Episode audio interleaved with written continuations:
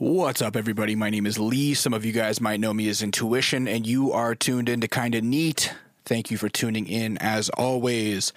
This week on the podcast, we have a guest called Saint Panther, who I am a huge fan of now, and also very excited about her future.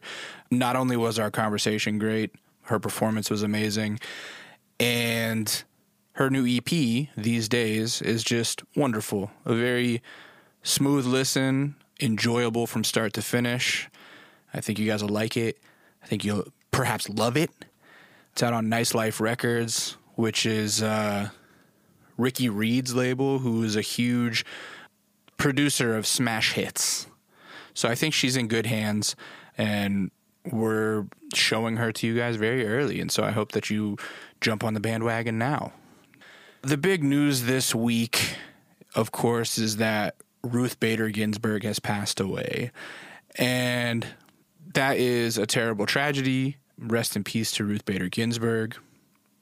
I'm very grateful and happy for all of her accomplishments and for the fact that she spent so many meaningful years in the Supreme Court. That said, I think it's possible to feel multiple ways at one time. And so I'm also upset at our system, I guess, that our entire fucking democracy was hanging on the whim of an 87 year old woman with cancer. That shouldn't be the determining factor of decisions of our entire Supreme Court. That said, I just, I don't know, the Supreme Court in general, nine people deciding all of the laws of the country or, or whether or not they are just, it just seems wild to me. Obviously, I don't think they should be lifelong positions. Uh, I think there should be term limits for certain. I also wish that RBG had retired after Obama got reelected for his second term. I think if Democrats started to play the long game a little better, you know, she was a 79 year old woman with cancer at that point. He had four years to where he could have put somebody young in there if we were going to try to play by the rules. You know, so that's a bummer like I said though, RIP RBG and shout outs to all of her accomplishments. I'm just I think two things can be true. You know, beyond that, I'm also somebody that the older I get, the less I tend to believe that with age comes wisdom. Cuz I got some old people in my family and as technology continues to grow at an exponential rate, they seem to be more and more lost every day. And if our government is going to be run by people who are all 70 plus years old, we're going to be in a lot of trouble. I'm not going to lie, I have some pretty extreme beliefs about age and politics because I just think like once you're 75 plus, that's just an, a number in my head. Like once you're 75 years or older, I just don't think that the future should be in your hands anymore. You've lived a lot of formative years. You've gotten to vote for almost 60 years. Let's call it 78. Let's let's say 78. Cuz then if you've been voting since you're 18, you've gotten 60 years to decide the fate of the country. And let's talk like the 75 or 78 year olds now. That's the generation that fucked up the earth. That's the generation that was like involved in all kinds of segregation and redlining. They created credit, credit scores. People at that age right now, they have fucked up the country. So it's like, I don't know. Why are we letting people in the twilight years of their life decide our future when they don't really have that much of a future left? Like, man, hand over the reins to people that are younger and understand the simplest things about technology. I mean, Jesus Christ, look at what Facebook has done to 70 year olds for fuck's sake. It radicalized a whole generation of baby boomers because these motherfuckers don't understand, you know, the difference between a Russian troll and the truth. So I don't know. Anyway, that's just what that's what RBG's death had me thinking about this week is just that like Jesus Christ, our choices between two old coots this election. And like no wonder no one's inspired. And beyond that, like yeah, of course, if Joe Biden were a freaking trophy pig, I would still vote for him over Donald Trump, obviously. Like, this is the worst president in the history of presidents. But I mean, both of these motherfuckers are old as shit. And so, realistically, neither of them should be qualified to run a country if we wanted to be one of the leaders of the world. I don't know, man. Let's get old people out of politics. That is Lee Shaner's campaign 2020. But yeah, RIP RBG. It's a bummer. I'm sure, you know, as Lisa Murkowski and Susan Collins and Mitt Romney and whomever else talk about, like, oh, yeah, we shouldn't put a new Supreme Court justice in place during a primary season or in an election year. All of them are going to fucking pull that football away like Lucy and Charlie Brown. And when that vote goes to the floor, I guarantee you, Murkowski, Collins, and Romney will not be heroes. And we will end up with some super conservative fucking Supreme Court justice in there for life.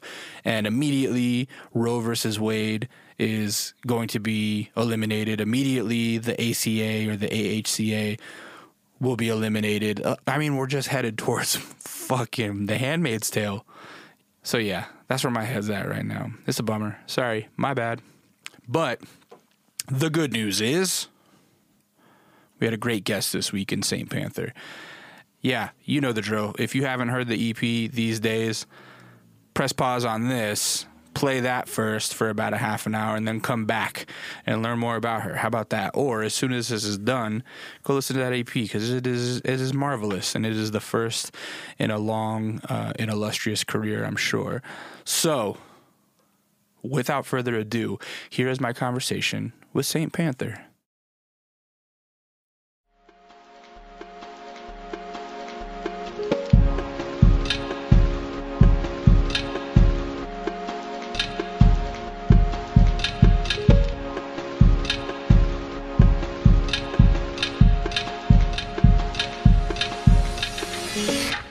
Had some Uber issues.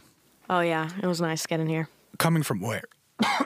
From Irvine, so like an hour down south. Oh my god, you live in Irvine? Yeah, bro. Hold on, something spicy just hit the back of my throat. Give me a second. Oh, let's go.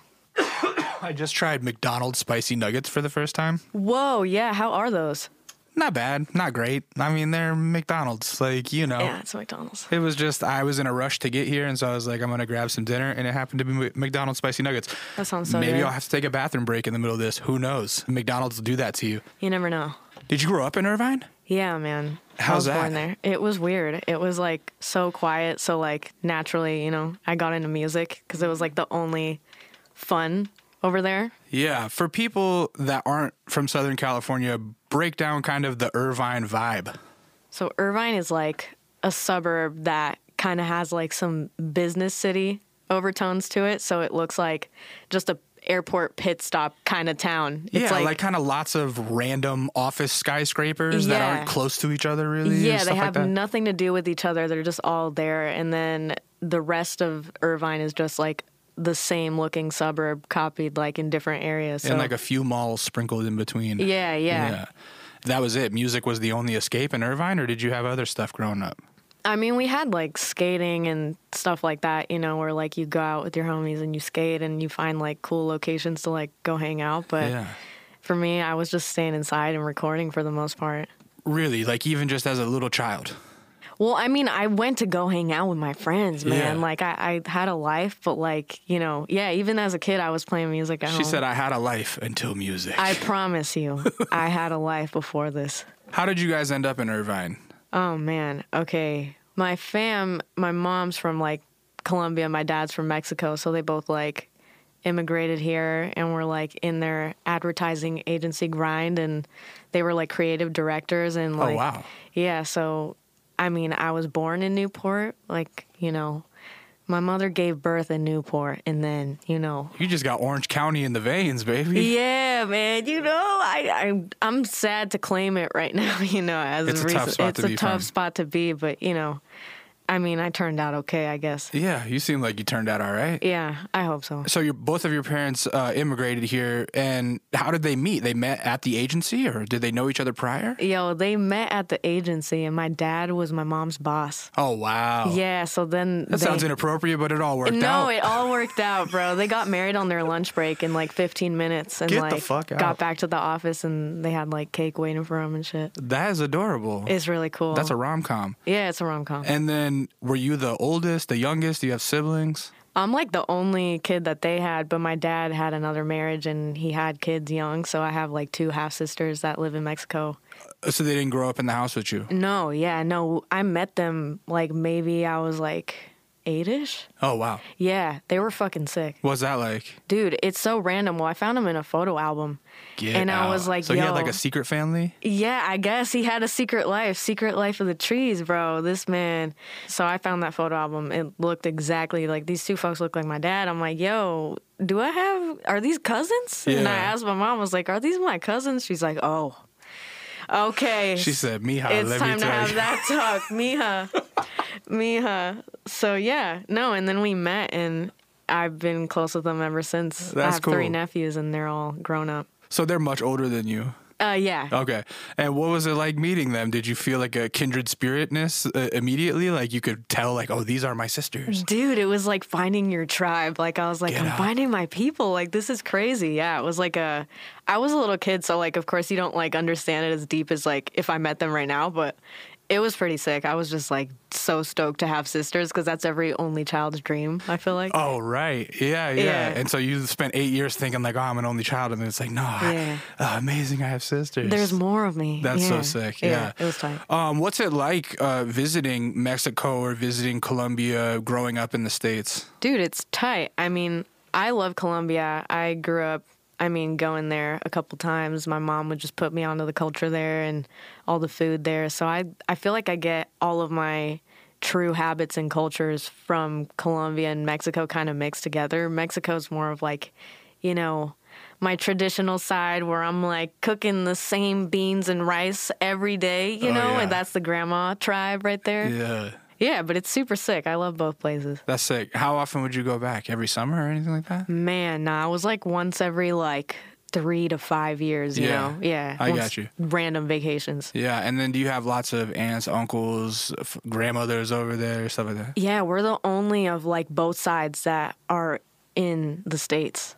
How's that feeling? Is it like kind of growing up on an island without all your extended family? Yeah, kind of like, you know, you hit that typical like kind of Spanish American weirdness where you're not all the way American, not all the way Spanish when you Yeah. go home. So it's kind of like you have this middle ground, but it's cool. I- I can relate in a way simply because uh, my mom's side of the family is Italian, right?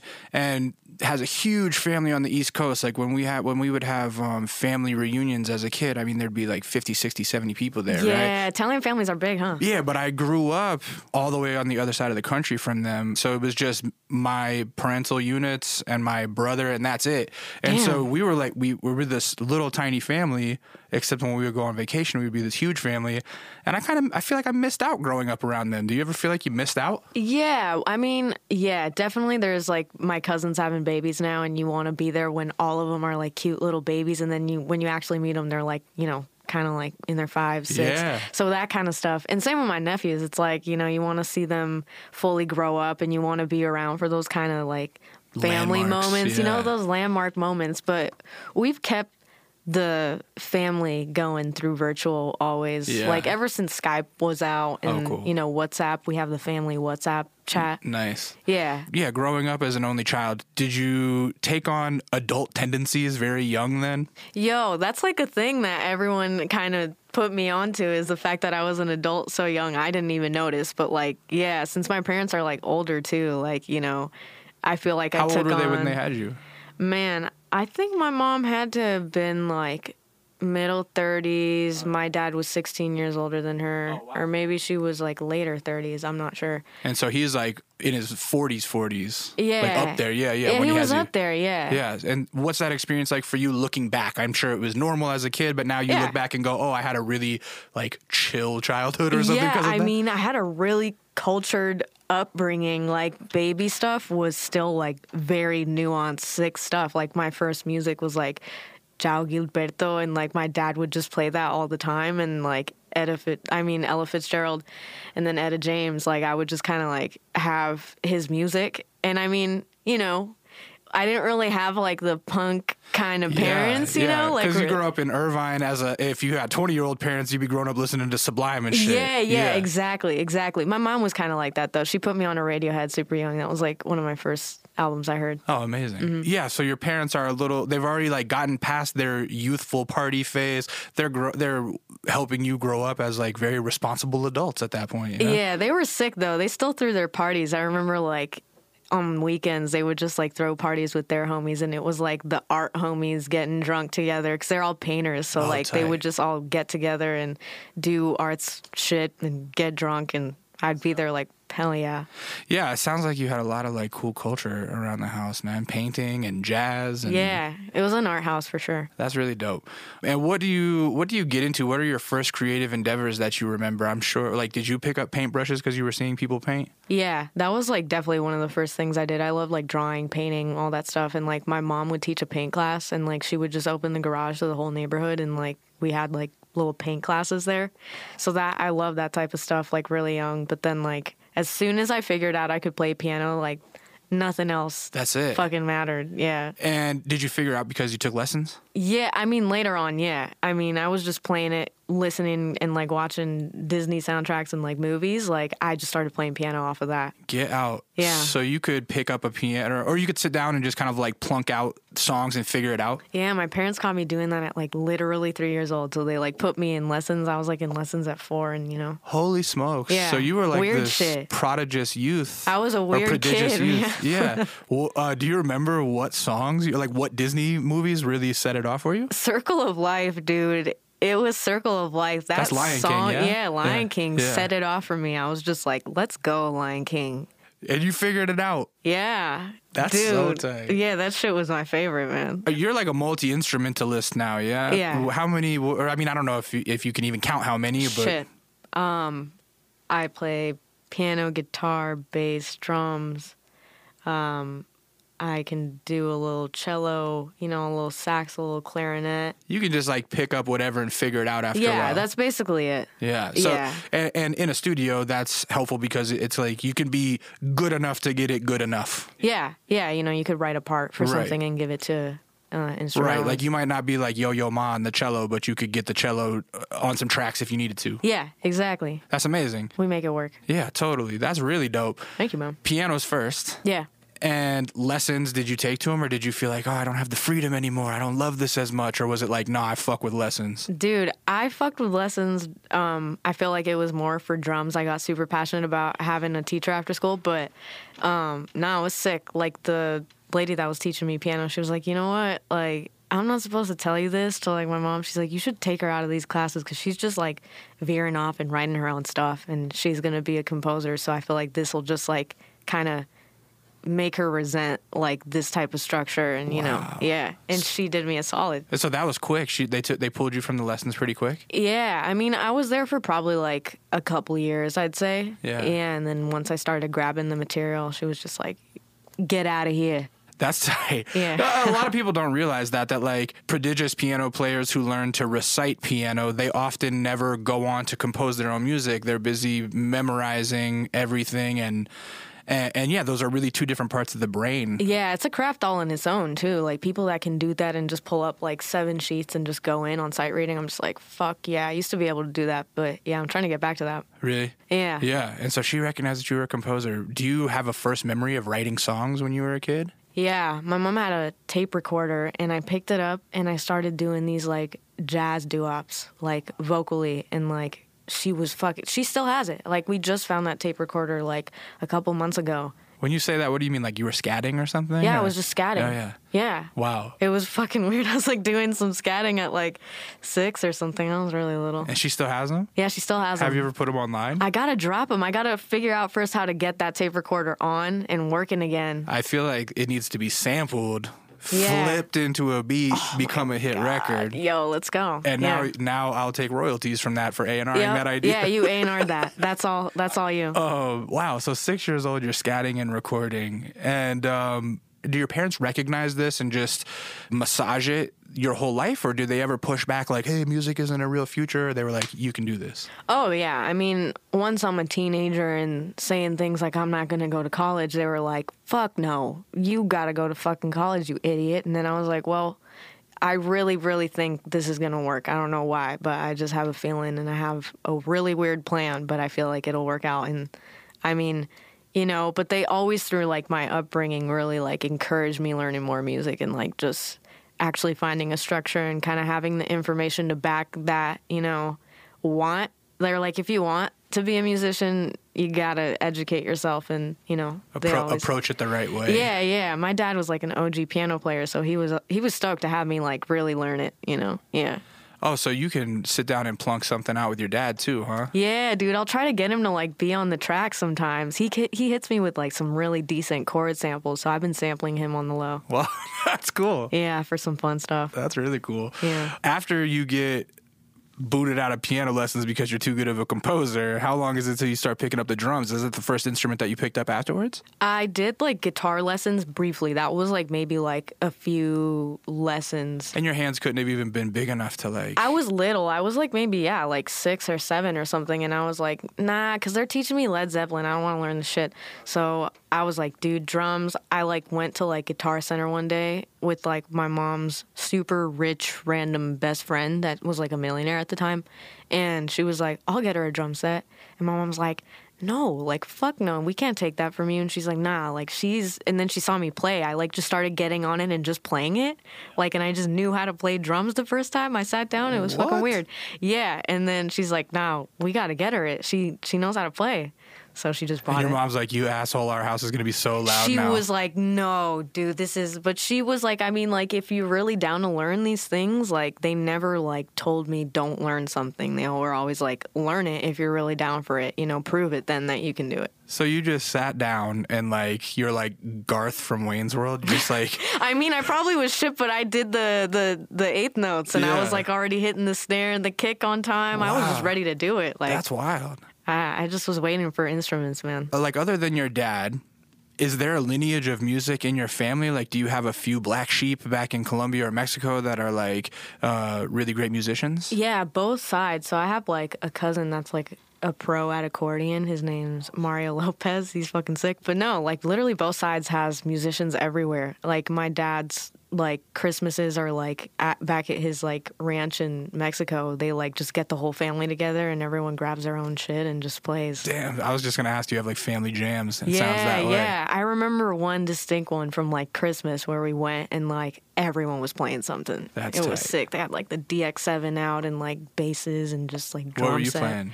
I don't. I was too young. I was watching it. Oh, I was just really? watching it on the couch. I was still like a baby. Oh, okay. Yeah, I was probably like two or three. Wow, that, that's a strong, influential memory, though. Yeah. Yeah. Yeah. Have you ever gotten to participate in any of the family jams? No, I'm really trying to like soon to go back. Like you know, once all this is done, th- that's something we were actually talking about because they want to now like build a studio in like one of the rooms in my dad's like house in Mexico. Get the whole family to just cover these days or something. Yeah, you know, a group track with the whole fam. Come on. That'd be sick. They would be incredible players too. Yeah, they're all dope. That'd be amazing.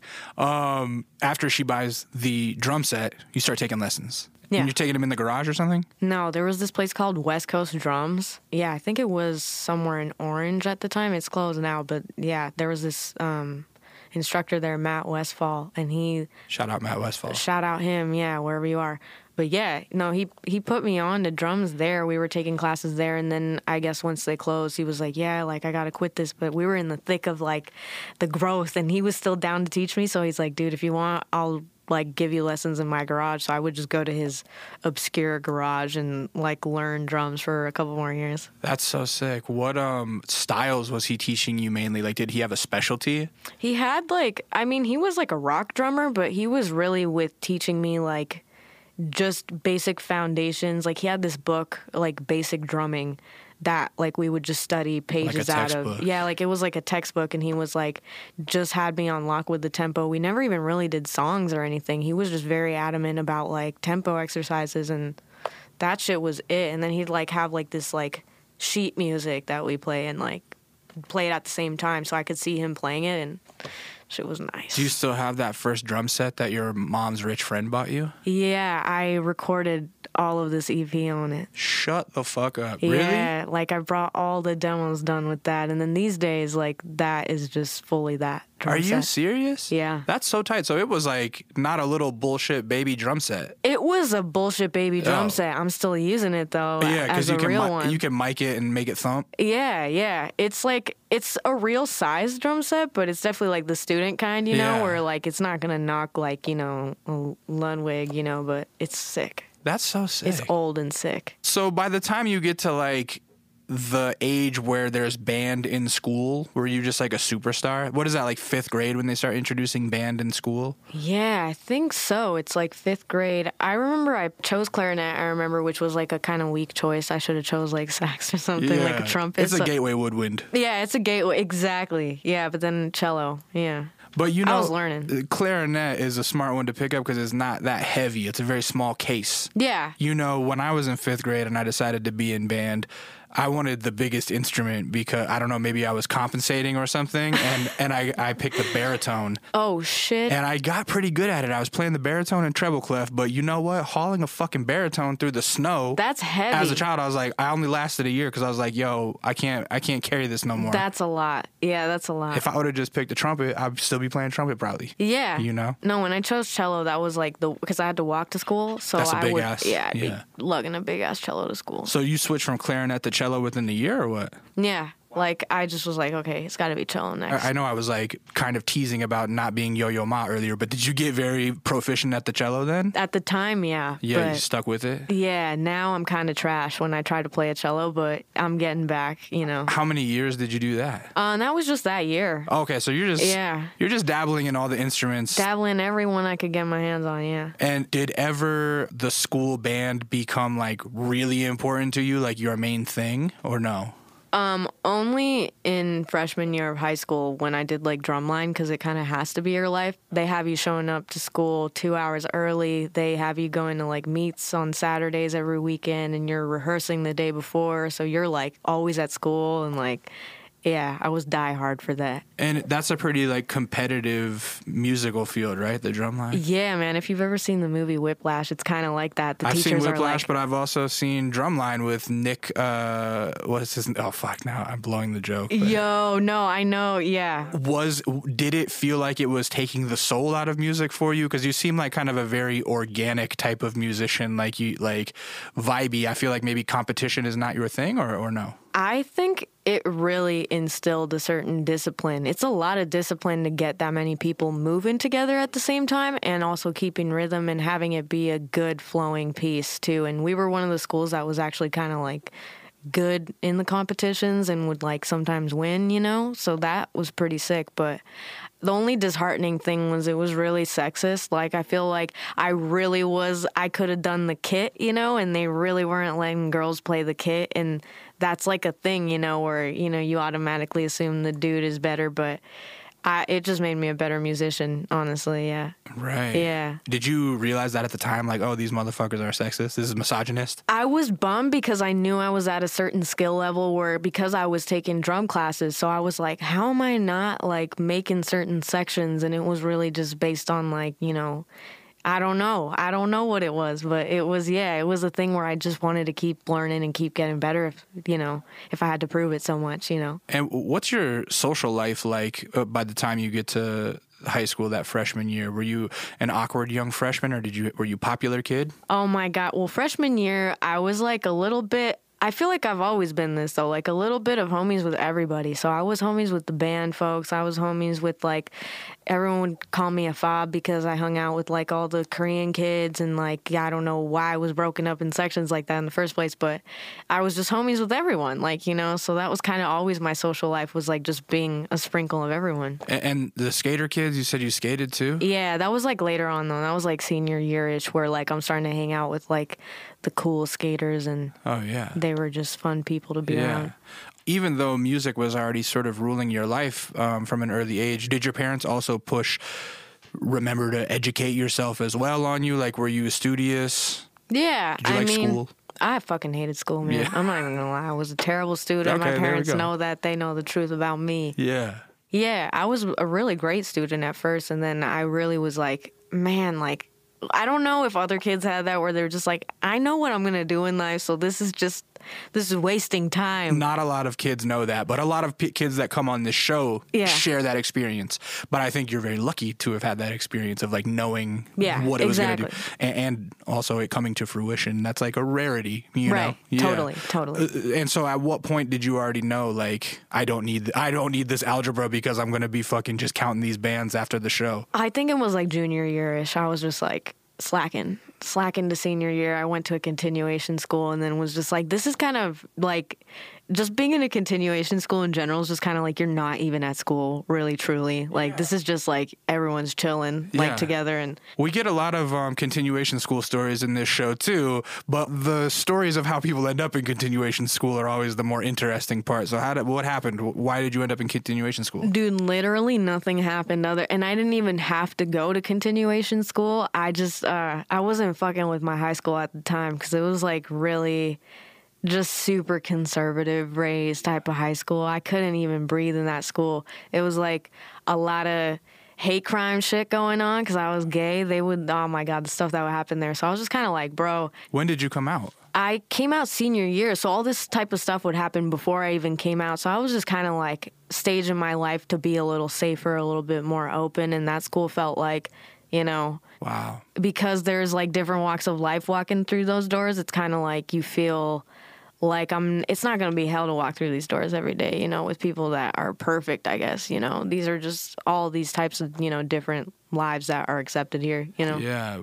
What what's it like growing up in an area that is so conservative? Like when we talked about Orange County a second ago, we just brushed over it, but like in Southern California, Orange County is known as one of the few places that's like a really red area. Yeah, you know, they vote is. for Donald Trump. They they vote for conservative congressmen, et cetera, et cetera. So what's it like being an outsider in that area uh, as as a progressive, as a, as a, a young queer person? Right. I mean, it's uncomfortable, um, mainly, you know, because you can't pinpoint exactly why people hate you so much, but like, n- like it's a kind of hate where like, it's like a pursuing type of hate where like you're not really safe until you go home kind of shit and you're just like it's it becomes isolating, you know, for kids to grow up in this like kind of like such a limited environment cuz like kids you know, their initial instinct is to like go out and have fun on the weekends. They don't want to worry about like people behind them following them and like doing shit to them, you know? So, yeah, I mean, it was uncomfortable, but it was something where it made me almost like stubborn to make a change a little bit. Like, I was just kind of like, if shit isn't going to be safe, then I got to make it safe, you know? How so? Um, well, I mean, I was kind of like where a lot of people would maybe hide their sexuality. I was like a little bit more like once senior year came around, I was a little bit more like I don't have anything to hide or be afraid of. So I was kind of like pioneering that at my school. A lot of people would hide it, and I would just kind of be like, these kids just went up to me one day and were like, "Yo, are you gay?" I was like, "Yep," Oh yeah. and everyone was like, "What?" Like Yeah. tripping out. Yeah, but it was like you know, this type of stuff is like stuff we got to say out loud and you know make it a part of society a little bit. Did you have a brain trust or a friend group that you could rely on or, or that you felt safe around there? Or was it always kind of isolated? It was isolated in the sense that you don't know really who to tell first, or like, you know, but I had homies that were like always, you know, like really great homies. So the people I feel like I ended up saying yes to that day were like all like a table of homies that I would have told anyway, you know? Yeah. So yeah, I mean, right when I did, I fell on a lot of support and yeah, everyone was like, "Man, I can't believe you didn't tell me, bitch." And I was like, "Yeah, sorry." My initial vibe in meeting you instantaneously, you just seem so comfortable in your own skin.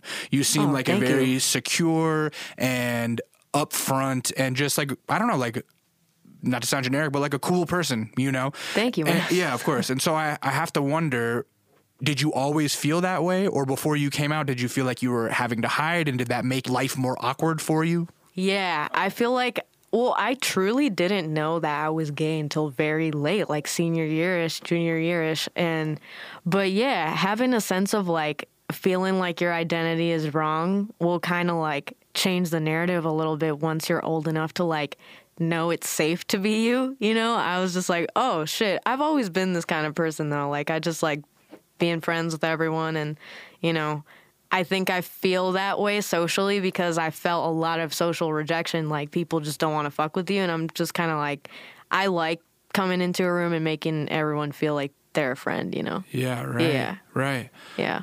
Continuation school. Right. You get out of your normal high school.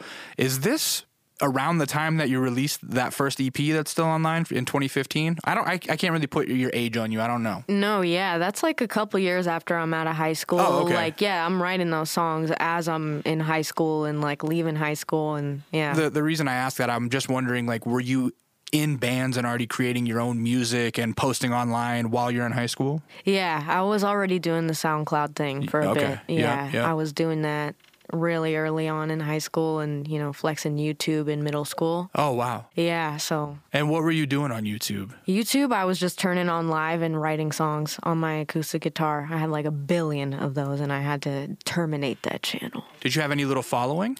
Uh, I had a few people. I really never even saw the numbers. I would just do it. I would log on and do it and then sign right off like so innocently. And then my homies at school would be like, I saw your song. It's actually kind of dope. I'm like, oh, fuck. My friends found my YouTube channel. Was that embarrassing? It was kind of funny because I was like, I didn't realize, you know, that people were watching it, you know.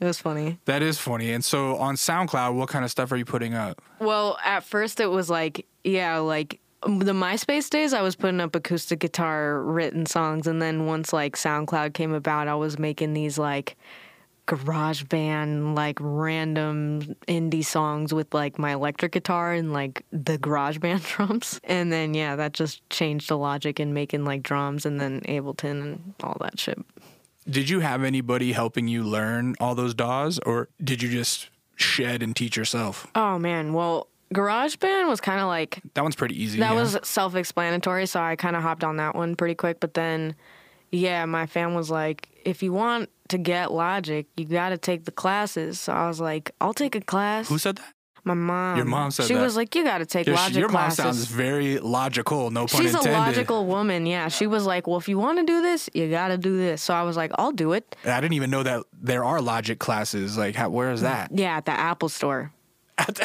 Isn't that crazy? An Apple Bar genius is teaching you how to like program drums. Yep, you'd go to the Genius Bar, you'd yeah, have your appointment, you show up, you log into the computers that everybody would be taking their little photo booth pics on, you know.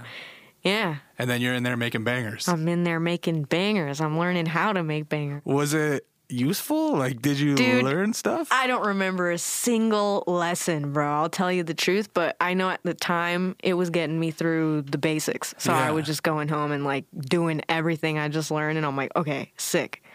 I will tell you that you are the first person sitting in that chair that's ever taken a music lesson at the Apple Store. It's a prehistoric thing. I don't even know if they do it anymore. yeah, that's wild. That's amazing. Who are you listening to around that time? I hate that question. Who are your influences? But No, y- your influences seem like they're probably pretty wide and varied. Yeah.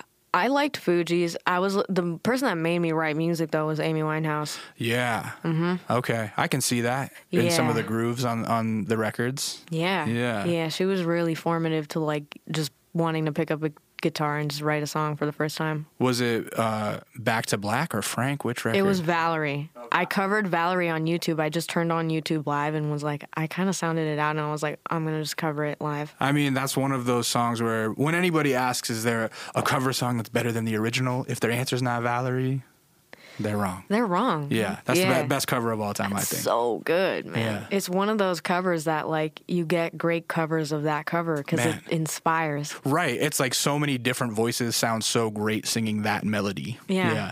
What was your twist on Valerie? I just played it, yeah, on my acoustic guitar and sang it the way, you know, I was writing music at the time, which was, you know, juvenile. But yeah, I think I found my voice through like just trying to learn what she was doing. I was just like, oh man, I want to just do this for myself really badly. So that made it. Th- that whole era around 2010, there was a lot of great like throwback soul music. That was when Lee Fields really started popping off. Raphael Saadiq made a record like that. Um, you know, just Sharon Jones. Were you into all of that whole scene? Yeah, I mean, I wasn't getting so much of the stuff around, like, because when I would get an artist like Amy Winehouse, I just like listen to that only kind of Yeah. type of vibe, and yeah, it was like really to formatively like kind of find my taste. I was listening to her, Nina Simone. Yeah, I was listening to a shitload of Ray Charles. Like Ray Charles is one of my favorite artists of all time, and then James Brown too. Oh wow. Yeah, that type of stuff. So the classics. Yeah, and my dad's Brazilian music, like Stan Getz. Oh yeah. Yeah. Gilberto and Yep, Getz. Yeah, mhm, yeah. All that stuff. And I was just cycling those records over and over and just, yeah. the way that you knew you could always pick up instruments, did you also just know from an early age that you could sing, or did singing um, not come as naturally?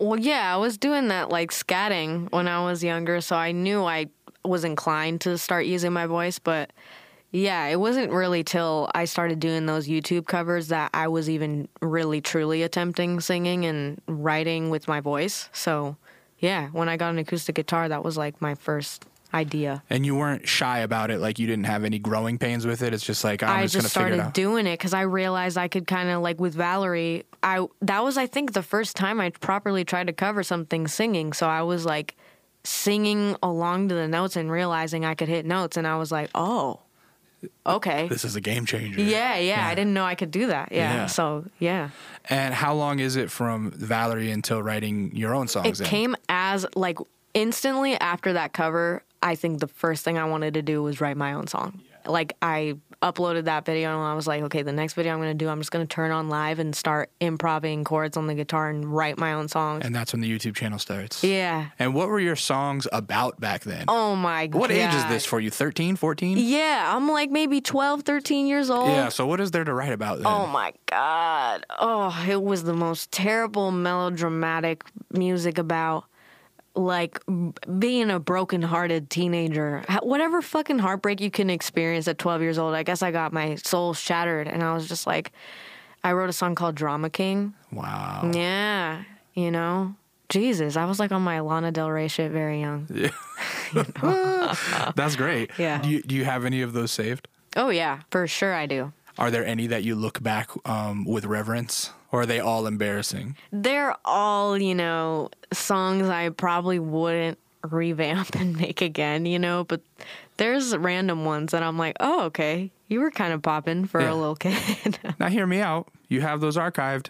Great skits for future records oh, between Oh, yeah. songs. You Yeah. just throw one of those in there with a little tape noise. And, okay, he's he's A&Ring my next record. That's the truth. and Ricky, just hire me. Ricky Reed. We're good. Shouts Ricky Reed. Shout out to Ricky Reed. yeah. After high school, w- what happens? No college. No college. I went to college for a little bit. I went like for, you know, maybe like a month or so and was like, this ain't it, chief. I was taking physiological psychology. What's that? I thought I was going to be a psychologist. So you're learning about the brain first, and Oh. like it's kind of like this biochem situation, and that shit was hard. I was like, okay, I got this. That sounds hard. The first few classes I'm in, and then we're really getting into the the the cortex. I'm like, okay, bro, I'm, you're losing me with the bio here. Yeah. I'm, you know, Where did you go? Did you go to UC Irvine? I went to IVC. Yeah. Were you a party kid? Oh, senior year things changed up for me, man. I was a rowdy senior. That, that's kind of like a formative year for you, and like life kind of blossoms for you. It seems Yeah, like, yeah. you I- got to really be yourself, and so you discover all these different sides of yourself. Yeah, man, it was really crazy. It's like unlocking Pandora's box for real. I was just like, "Oh, this is all the shit I didn't know I could do," you Yeah. know? So I was I was wild. So, what is like psychedelics or just weed or Oh, fuck yeah, man. I just mean, everything? yeah, my I had a cool pianist friend at the time who was like, "You want to try shrooms?" I was like, "Let's go." It was raining. We tried some shrooms.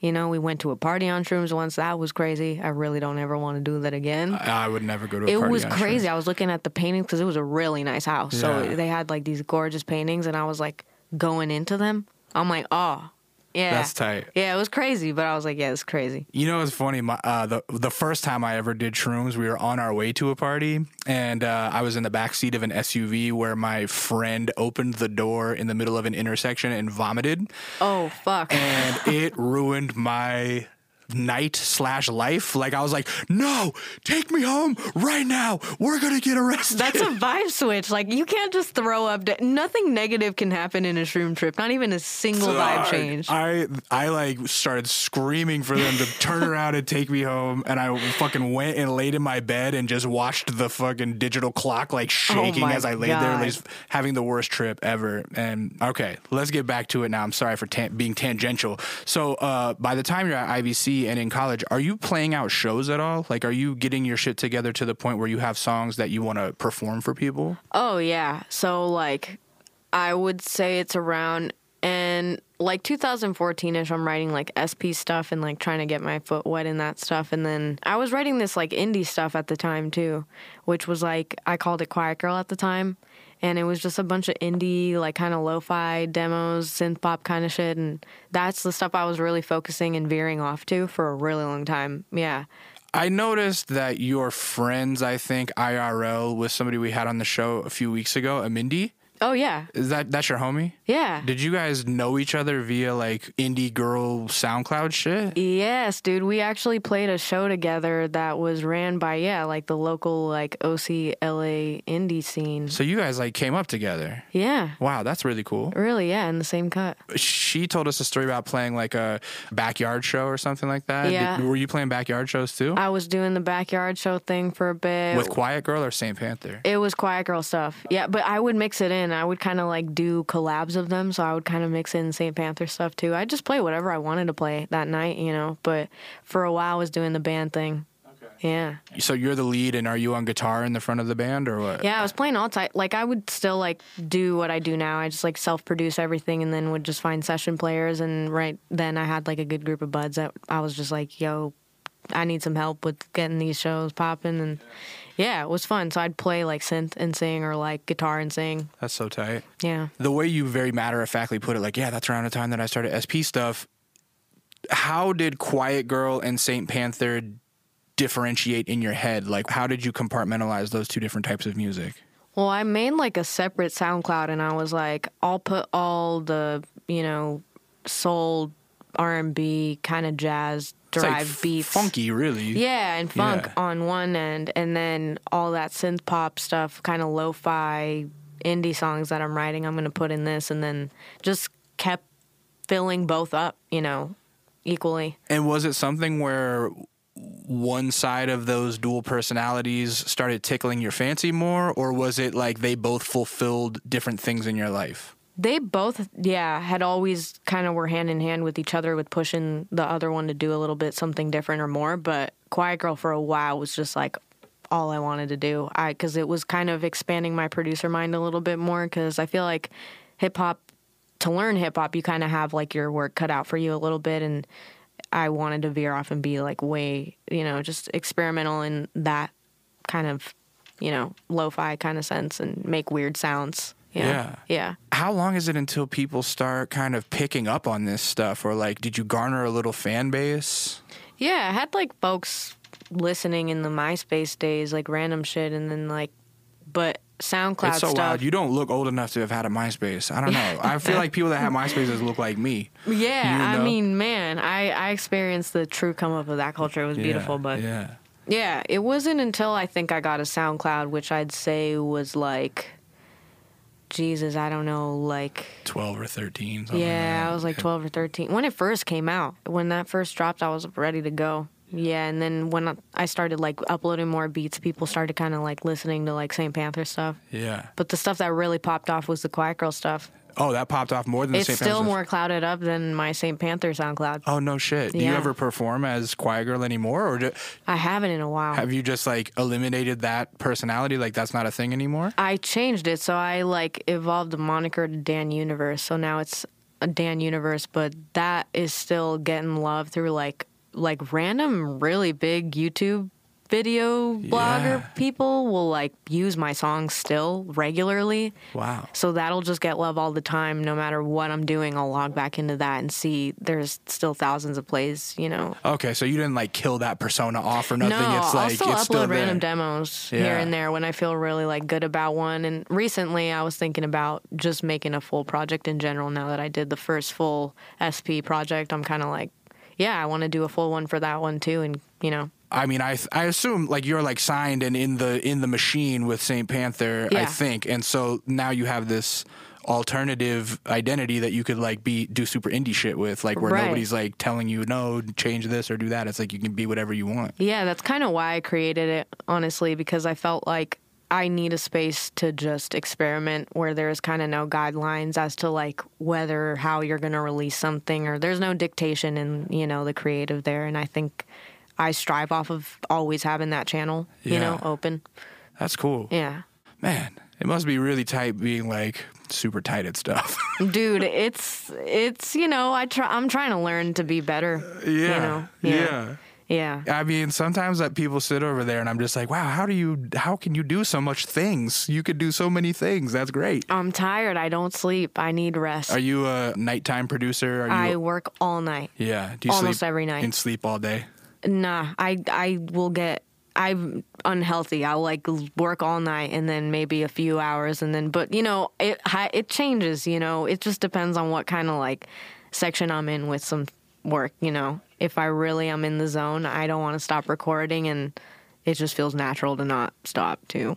Are you someone who forces yourself to always work, even if you're feeling uninspired, or do No. you only work in the bits of inspiration? Yeah. Yeah. no, I I cut that shit out pretty quick because I think a lot of us once we get in like a creative routine, it's like it's automatic. You know, you wake up and you just sit down on your computer, and I kind of cut that shit out because I I feel like I'll make this kind of automatic music versus like I only want to arrive at a song if it has an emotion it's coming from, Yeah. or just something that needs you know a voice. You know, I don't want to force it. And do you find once you stopped forcing yourself like that and only set, sit down when inspiration strikes that you're you're able to strike gold with more consistency? Yeah, I've been writing some of my best music ever since I kind of made that like healthy separation between like always having to work and then kind of having something to work towards and for, you know? Oh yeah, yeah, that's great. Yeah. and I think that's really like uh, strong advice for creators out there to like s- stop forcing it. Yeah, you a lot of people really thrive off of repetition too, which is also not a bad thing. I think just for my personal process, I worked a lot of years that way, so I kind of want to try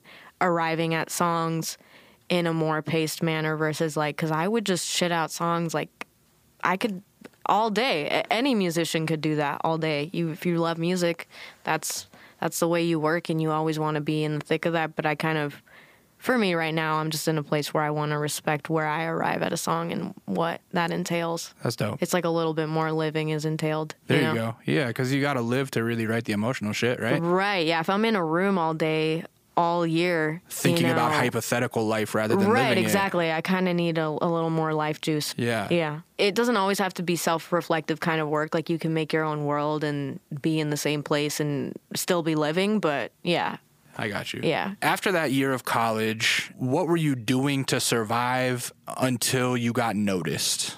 Oh man, it was rough. I mean, I had my little random homeless moments here and there. So I was Homeless. You know, what did homelessness look like? Like just couch surfing, or were you actually it like was in your on car? some there were days where i really didn't have anywhere to sleep and then there were a lot of times i had friends so it was like couch surfing shit but you know in the meantime i'm literally all i have is my computer um, and all i know how to do is write music so i was like to every local musician i was like I can record you. And a lot of people naturally just started kind of catching wind of like, if you can go to some space and just record for free, you know, a lot of people will show up on you. And then I started charging. If a lot, you know, I was like, if a lot of people want my time like this, like I'm kind of down to like 20 bucks a beat at first, 50 bucks like for like a couple songs, like, and Oh, so you would just produce album or like produce songs for people, not just engineer. It's like here's a beat. Yeah. Let's make a song. Yeah, yeah. A lot of my early beginnings in like making beats was that. Like a lot of rappers were around me and they wanted beats, so I was just like, let's just learn this trade, you know. And I already was doing it and loving it, and I love that music in general. So I was just like,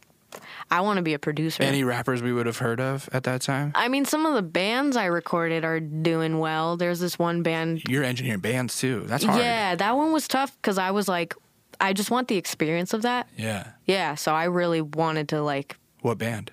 Uh, they're called Makeout Reef. Yeah. Their streams are doing well, which is nice to see. You know, I recorded them like shit, poor things, because I didn't have anything at the time. You know, and when you're just starting out in that small place, you're like, we'll make it happen however we can make it happen. You know, they don't have money. I don't have the state of the art studio that they need, but when you put those heads together and you just want it to happen, you know, I just wanted that experience really badly. Why at that time are you having to kind of like couch surf and occasionally be homeless rather than just like being like, hey, mom, dad, can I like still stay in my room? I mean, it was, you know, like I said, there were times where that wasn't the route that they wanted me to take. So, you know, we disagreed and Some some headbutting at that time. A yeah, bit. yeah, it was natural. And, you know, life is, you know, every family has a story. So, you know, we are one of those families. And there were times that were easy and times that were harder. And, you know, yeah, I was a very, you know, I think they're glad now that I was very stubborn and headstrong about it. That there were times they didn't understand why I was so stubborn about it. I think that's I was kind of difficult in that sense where I knew it, so I I didn't want to, you know, sway my decisions to, I got you. you know, steer. Like compromise your Yeah. stubbornness or your beliefs in, Yeah. in, in order for the comfortable route. Right, right, Yeah. right. Exactly. I got you. H- how long is it into um, producing and recording and uploading on SoundCloud and stuff like that until the Ricky Reed camp finds out about you? And what does that relationship end up looking like? so they found me like I'd say 2019ish, like early Oh, 2019ish. just recently then. Yeah, like a year ago or so, or maybe longer. I could be wrong. But Ryan Hunter, that's friends with them, um, who played in this band called Envy on the Coast that I knew of since like middle school. They were in my iPod. Like I was an avid listener of them. He followed me, and I thought it was super sick because I noticed I didn't know I didn't really notice who he was at the time, and then I went on his profile. I'm like, bro, I know this guy from something, and then I looked up the band. I'm like, yo, this is the dude from the band. Th- This was one of my favorite feeling. bands. yeah. That's great. I just hit him up and was like, dude, you were in my iPod in seventh grade. And he was like, oh, really? Like, I found you on like your management's page, blah, blah, blah. And he's like, I have this friend. And his friend was Bradley Herring, who works A&R. Yeah, shout out Brad Herring. I've been knowing Brad Herring for like 10 years probably. Yeah, man. And he just plugged me with Nate immediately. And I don't know how or wh- when the first scenario was of Ricky hearing my music, but it was through that. That Who's Ricky. Nate? Um, Nate Mercereau. So he's like, he has his own imprint with Nice Life called House O Records. Okay. And that was just upstarting at the time that I met all of them. And yeah, it was a, a real nice place to arrive. For people who aren't familiar with who Ricky Reed is, how would you break that down or explain it to people? I mean, he's an incredible music producer known for, you know, Huge hits? Huge hits Yeah. that we all know and love today. Um, on the label front, he's very much the guy that kind of leads the charge and, you know, I feel like development musically. Like he really is a person that puts structure on things like demos and things like that. Not for literally everything, but I mean, for the most part, he's like a real guiding force in that. And yeah, the way he runs the label is really organically. You'll te- you can text him songs. You can literally, you know, it's very face value work, and it feels, you know, like he's very like human in that sense where it doesn't feel like you're working with someone that's like much larger. He's very like involved with everything that's being produced under his roof. And for you, having such an extensive production background and multi instrumentalist background, does it feel comforting to talk to someone like that who's like comes from the same headspace as you and has made it into this like huge career? Yeah, he's very much become like a big bro and a real guiding force. And like, you know, I've been just learning so much in a musical sense. Like, I, all this industry shit is one thing, but like, I've been learning a lot from him and Nate both. They just, you know, have a way of like really offering the knowledge that you need in that moment. And yeah, that's incredible. What the creative process of the latest EP look like then? Are are a lot of those songs demos that you create and then you show and bounce ideas off of Yeah. Ricky and Nate? Yeah. Yeah. I came with all those songs done to Nice Life and I had those oh, in Oh, my pocket. finished? Yeah, I was like, I just need somewhere to get the sonics right. And Yeah, because they're big. They're big sounding. now, yeah, because they started really like, you know, they sounded like my room still, and that's great. And they were a really great place to start. I just thought it could go a little bit farther. And I just wanted to finally find, you know, a home for the music in a way of like, I know I'm making good music. I just don't know what's missing right now. And it really was like a good team of people, you know, to kind of teach you more and put more structure on your direction as a musician, you know, because sometimes you're just kind of figuring it out. Demoing these songs by yourself, they can only go so far. Yeah. To an extent, right? When you take them into a studio, how hands on is it with with other people there? And like.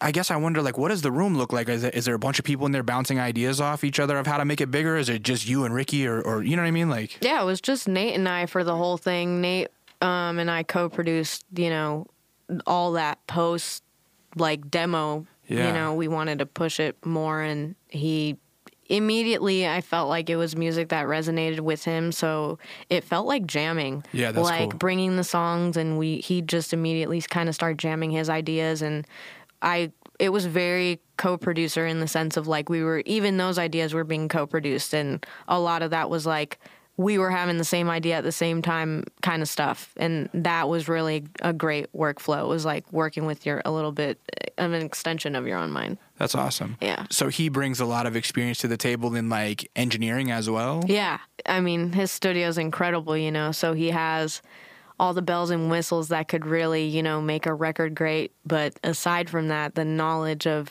how those bells and whistles will highlight the work versus kind of like cloud it. And you know your initial is to like i want to use all this stuff. I want to throw it all in. And he really knows how to like bring out your sound Yeah. with those things. Are you taking those demos from your computer, throwing them into a Pro Tools session with him, and then just going like, okay, let's pick this apart and put it back together? Um, we drag all the stems in, and that's kind of like our starting point. And then we're listening to it. I kind of go in with initial ideas too, and I kind of like, I kind of want this, or Nate's like kind of like doing surgery on it a little bit and being like, oh, we could have like, you know, we could take this out here. And he's really great at arranging and kind of like putting, I could loop something forever. And I know he realized that when I brought him these songs, he was like, okay, let's, you know, show the ropes on how to like really have certain like moments of breathing. Yeah, yeah. and movement too. Yeah. All that is relative to a, a nice flowing song. Right. Yeah. I think people don't realize when they're listening to pop songs that oftentimes they never loop for four bars. Even though it sounds like the same song going the whole way through, it's like each four bars could be completely different, you know, Yep. if, when you really listen to it. Yeah. Yeah. Stevie Wonder kind of put me onto like a pop song doesn't technically have to be a pop song by formula, you know? It's really about the feeling. Totally. Yeah. And so, how did you feel when it was completed? Oh, incredible, man. Because finally having like a good, solid portion of your work that is hitting the sonics that you feel like, you know, they deserve to hit, it feels nice, you know? And to arrive at that conclusion with people that you love too is another added blessing to that, you know? Having like a, a good team of folks that, you know, everyone put in their all for something and it turned out pretty okay. You know, the vinyl did well the first day, which was cool. Vinyl Me Please sold out, you know, the first day, which was really special. I didn't think there would be that many people already ready to buy the vinyl, you know, because Right. getting people to actually buy your stuff is a hustle, you know, when you're new, you know. It was nice. What's you know? really interesting to me is just how buzz starts to grow because from the first time I heard your name and listened to songs till now, I've been seeing your name like all over the place in my Instagram timeline. Like people will be posting your songs. Yeah, that's And- cool. Yeah, and it's just weird because I don't know. I feel like something's bubbling. Yeah, I felt a really. I was telling like my manager Sophie this, like recently, where I don't know what I feel, but it feels like a really positive cloud is just hovering over this work right now. I don't know whether it's you know some angels or what it is, but you know it feels good. It feels good that people are. I think it's just energy. Yeah. You know, the energy you're putting out kind of finds its way to keep growing through other people. Like, I think it's the joy, it's the love I put into it is kind of, you know, giving other people that feeling for their own lives, you know? I mean, the work itself is just really amazing too. I, Thank you, man. You know, it's a nice brief EP, and every song is really a standout song. Every any one of them could have been a single. I mean, they all kind of are singles, I suppose. Thank you, dude. Yeah. Yeah, there were songs I believed in, you know, as I was making them.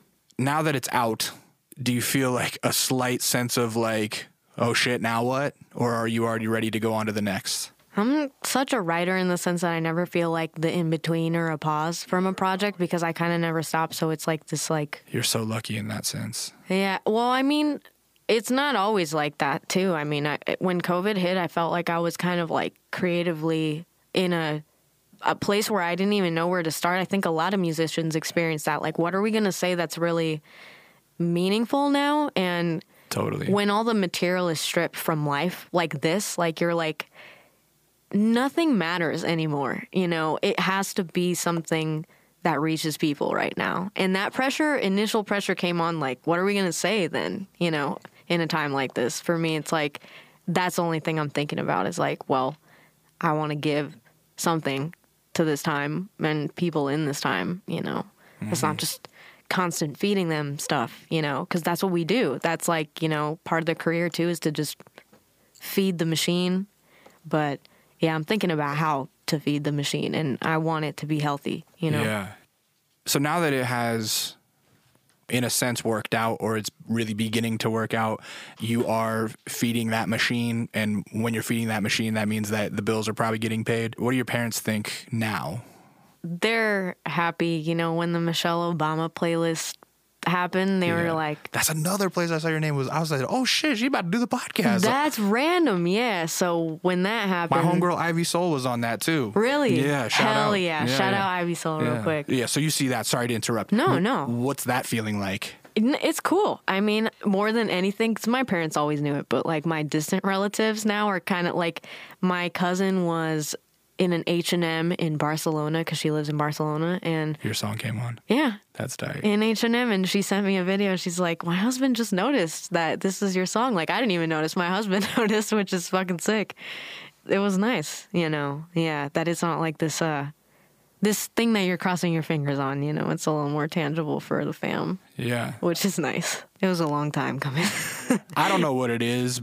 I've been listening to music a long time, and sometimes you just get feelings. Man, I don't know. I got a feeling that things are just going to keep snowballing for you, and I hope they do. I, I, Yeah, think, I, think, I feel like you deserve it. You seem like uh, you got a good head on your shoulders. So yeah, good luck with everything. And I'm really like, I Thank don't know, you. secondhand proud of you, I guess, for this Hell EP. I just think it's let's so, I- it's just so good. The EP is really uh, excellent. So congratulations on it. Thank you. That being said, I think we did what we came to do. So tell the people where they can find you online. Find me on St. Panther everywhere, you know. Are there any weird spellings? Uh no, it's just ST Panther. Uh, ST Panther across Yeah. all platforms. Yeah, find me, baby. You can find her on Spotify or all streaming platforms. And uh, yeah, everything's organized beautifully. And the songs you can just press play and just vibe out. It's easy. It's so easy. Yeah, also come say hi because I love talking to random people a lot. Really? Yeah, I really you'll, do. you'll like that for about another year or two. And then you'll be like, all right, people, get out of my fucking DMs. Yeah, I'm like that sometimes, but I just want to say hi. Yeah, yeah. Hell yeah. When is your birthday? October 11th. Oh, When's yours? Mine's July 8th. Oh, nice. Yeah. We're bros. I'm a Cancer. Exactly. So you're a Scorpio? Or- Libra. Or, or Libra. My wife's a Libra. Nice. Okay. Yeah. Okay. I just needed to, needed to ask. I was like, I was getting Cancer vibes. That's Oh no, no, but we're bros. Libras Yeah. and Cancers are bros. Yeah, for sure. All right. My name is Lee. Some of you guys might know me as Intuition. You can follow me online at Intuition. You can follow us as a unit at Kinda Neat, or you can go to youtube.com slash Kinda Neat where you're going to see St. Panther perform Someone's got to give. Something's Gotta Give, the beautiful last song on the EP, right? Yeah, the closer. Yeah, the closer. So she's gonna be, uh, you know, performing the Big Bang, the fireworks. I think that's it. You know, go to that Instagram page and follow us at Kinda Neat. And this was St. Panther. My name is Lee, and this was Kinda Neat. Peace.